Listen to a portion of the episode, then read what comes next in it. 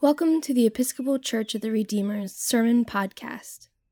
The readings appointed for this sermon are from the book of the prophet Isaiah, chapter 62, verse 6 through 12, the book of Titus, chapter 3, verse 4 through 7, the Gospel according to Luke, chapter 2, verse 1 through 20, and Psalm 97.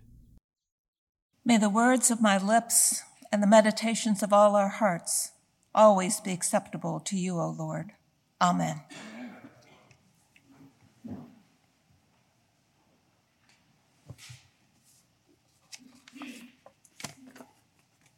Yesterday, just yesterday, we had a multitude of angels and sheep parking lot. They were singing Gloria in Excelsis Deo. And there were narrators, an innkeeper, shepherds, magi, camels, a donkey, an ox, and a cat. I thought it looked like a cat from a distance, and it was a cat. And of course, Mary and there presenting the babe Jesus. And all were surrounded by delighted parents and grandparents and so many friends. The parking lot was full. This pageant was not in our beautiful sanctuary as it has been in pre pandemic times. It was also not pieced together recordings from individual homes and yards, that very creative endeavor that many families participated in last year. This was an in person, outdoor gathering of our families, especially our little ones. They were participating in a Christmas pageant in a way that allowed them to be safer and allowed all who attended not the pageant of our memories, but precious and hopeful. It was a glorious pageant. Last night, at both the 7 o'clock and the 11 o'clock services, there were so many beloved, familiar faces, just as I see right now some we had not seen since the start of the pandemic. And there were new people, new people always welcome. One person who was new to the congregation last night gave a particularly heartfelt witness during the conversation that follows during the banquet service at our seven o'clock service. At both services, we heard beautiful music and voices singing cherished Christmas carols on behalf of all of us. At the end of these services, we went outside with lit candles so that we might bring all our voices together to sing our traditional closing, A Silent Night. Yet at both times, the wind was fierce. I don't think any candle lasted more than 10 seconds. So our service didn't end with that soft contemplative candlelight that we had had in the sanctuary during pre pandemic time. But we were together and we were outside and joyful and singing together that beloved hymn. There was so much joy in those moments. It wasn't reliving the memories of years past, but it was spirit filled. And it was a profound gift in our current times. We've come a long way from our recorded service in an empty sanctuary last year, from our Christmas Eve drive in service at Ursuline Academy's parking lot in really freezing temperatures last year. We've come a long way. Yet those services were truly gifts in those moments. They were chances to participate together, be it virtually or be it in our individual cars. While we have come a long way and we have yet an unknown distance to go, the presence of the Holy Spirit, our love for God and for each other, have been palpable and guiding us all of this time. Life is rarely perfect, just the way we want it to be. But life is so precious and filled with the Holy Spirit in so many wonderful and surprising ways. Our challenge is to not let the longings and our images of perfection hinder us from seeing and experiencing the gifts in each moment. Our gospel story from Luke this morning is such a profound illustration of the presence of gifts among challenges and difficulties. The events described in our gospel had to have a profound, been a profound challenge for Mary and Joseph, both so aware of their unique circumstances, both needing to trust each other and trust God in ways they might never have anticipated. And here they find themselves with Mary giving birth to this baby in the humblest of settings, a stable, surrounded by livestock not even in a comfortable inn room, a modest room, not even in privacy. We don't hear Mary and Joseph grumbling as we might hear our own grumbling about our circumstances. But we can well imagine this was not at all what they had imagined. This is what, not what they had dreamed for. Especially for the birth of this child, conceived by the Holy Spirit foretold to be the Savior of all people, the one so long awaited. Birth in a stable, their child resting in a manger, was certainly not likely in their plans. Yet this holy child is born, mother and child surviving, healthy, God in our midst in the most vulnerable of circumstances and human form and soon others will arrive to share the divine messages they have heard. The events of this gospel had to be a challenge for the shepherds living in the fields. First, they are terrified by the appearance of an angel standing before them, and then God shining around them, not thrilled, terrified. Shepherds are terrified. But the angel reassures them do not be afraid, for see, I am bringing you good news of great joy for all the people. To you is born this day in the city of David a Savior, who is the Messiah, the Lord. So there's the terror of this angel, the terror of the glory of God shining all around them. And yet they are receiving this message, this message that they had so long awaited to hear the message of a Savior, the message of a Messiah. The angel describes how they will find this child wrapped in bands of cloth in a manger. And soon there are, is a heavenly host that appears, also glorifying God. Once the angels depart, the shepherds somehow shift from action.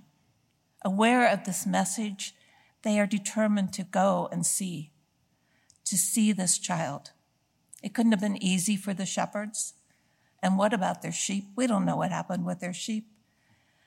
There is much to sort out, but they go to Bethlehem.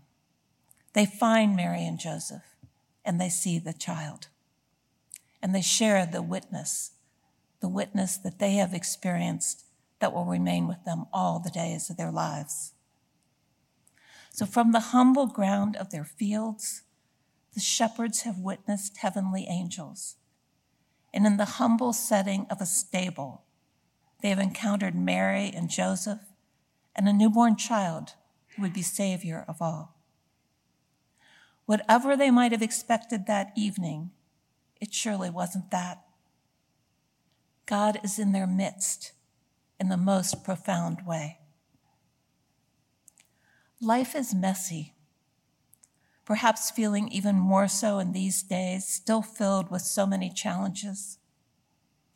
We are messy too in our humanity and in our response to things not being the way we want them to be on so many levels. Yet God is with us in unexpected ways. If we only open our minds, open our eyes, open our hearts. Yesterday, I was reading an editorial by Michael Gerson entitled This Christmas Hope May Feel Elusive, but despair is not the answer. He writes of how many have lost the simple confidence that better days are ahead, and of the difficulty in sustaining hope. Gerson goes on to describe the context of the Nativity story is misunderstood hope. He writes about how the story does not bring forth the Messiah that had been hoped for and awaited for centuries. The Messiah that would bring Israel out of uh, exile and save her from her enemies. The story brings forth an infant in the humblest of circumstances and angels appearing to shepherds, shepherds who have no power or influence in what goes on. Instead of a triumphal figure, Gerson writes, we meet in this story a God who goes to ridiculous lengths to seek us, and a God of hope who offers a different kind of security than the fulfillment of our deepest wishes. He promises a transformation of the heart in which we release the burden of our desires and live in expectation of God's unfolding purposes until all his mercies stand revealed. These times we are in continue to challenge us in many ways. We don't have the ease or false certainty that had been our place of comfort. What we once might have anticipated as a few weeks of inconvenience, then perhaps a few months, will soon be approaching two years. We have had so many very real losses, whatever our circumstances. And it's hard to see where this experience may go next. And we know, in our hearts we know, we will not come through this unchanged. Not come through this unchanged. And it's not only the pandemic that weighs on us, we also may have our own individual concerns and challenges concerns of health, concerns for loved ones, concerns for, for our livelihood, for our education. And we are living in the broader context of so many seemingly dysfunctional and divisive aspects of our world today. But the beauty, the beauty many of us have shared and continue to share in these difficult times is the experience of God in our midst. The deep awareness of our love for each other, the recognition of the preciousness of time with loved ones and being together in community. We might have previously taken these things a little bit for granted, not in any negative sense, but in an, a sense that it was expected. It was part of our daily lives. It's not that we didn't appreciate each other. It was just that time seemed so available and at our discretion. We had our multitude of choices of timing and circumstances. The pandemic has disabused many of us of that sense of control. Earlier this week, some of us participated in the longest night service. And in that service, we heard the words of John's gospel. What has come into being in him was life and the life was the light of all people. The light shines in the darkness, and the darkness did not overcome it. And we heard readings of several poems of blessings by Jan Richardson that spoke to our tangible human experiences of encounters with the light in the difficult moments of our lives. I'd like to close this morning with another of Jan Richardson's poems. It's entitled How the Light Comes, a Blessing for Christmas Day. How the light comes. I cannot tell you how the light comes. What I know is that it is more ancient than imagining. that it travels across an astounding expanse to reach us, that it loves searching out what is hidden, what is lost, what is forgotten, or in peril, or in pain. That it has a fondness for the body, for finding its way toward flesh, for tracing the edges of form for shining forth through the eye, the hand, the heart. I cannot tell you how the light comes, but that it does, that it will, that it works its way into the deepest dark that enfolds you. Though it may seem long ages in coming or arrive in a shape you did not foresee. And so may we this day turn ourselves toward it. May we lift our faces to let it find us. May we bend our bodies to follow the arc it makes. May we open and open more and open still to the blessed light that comes.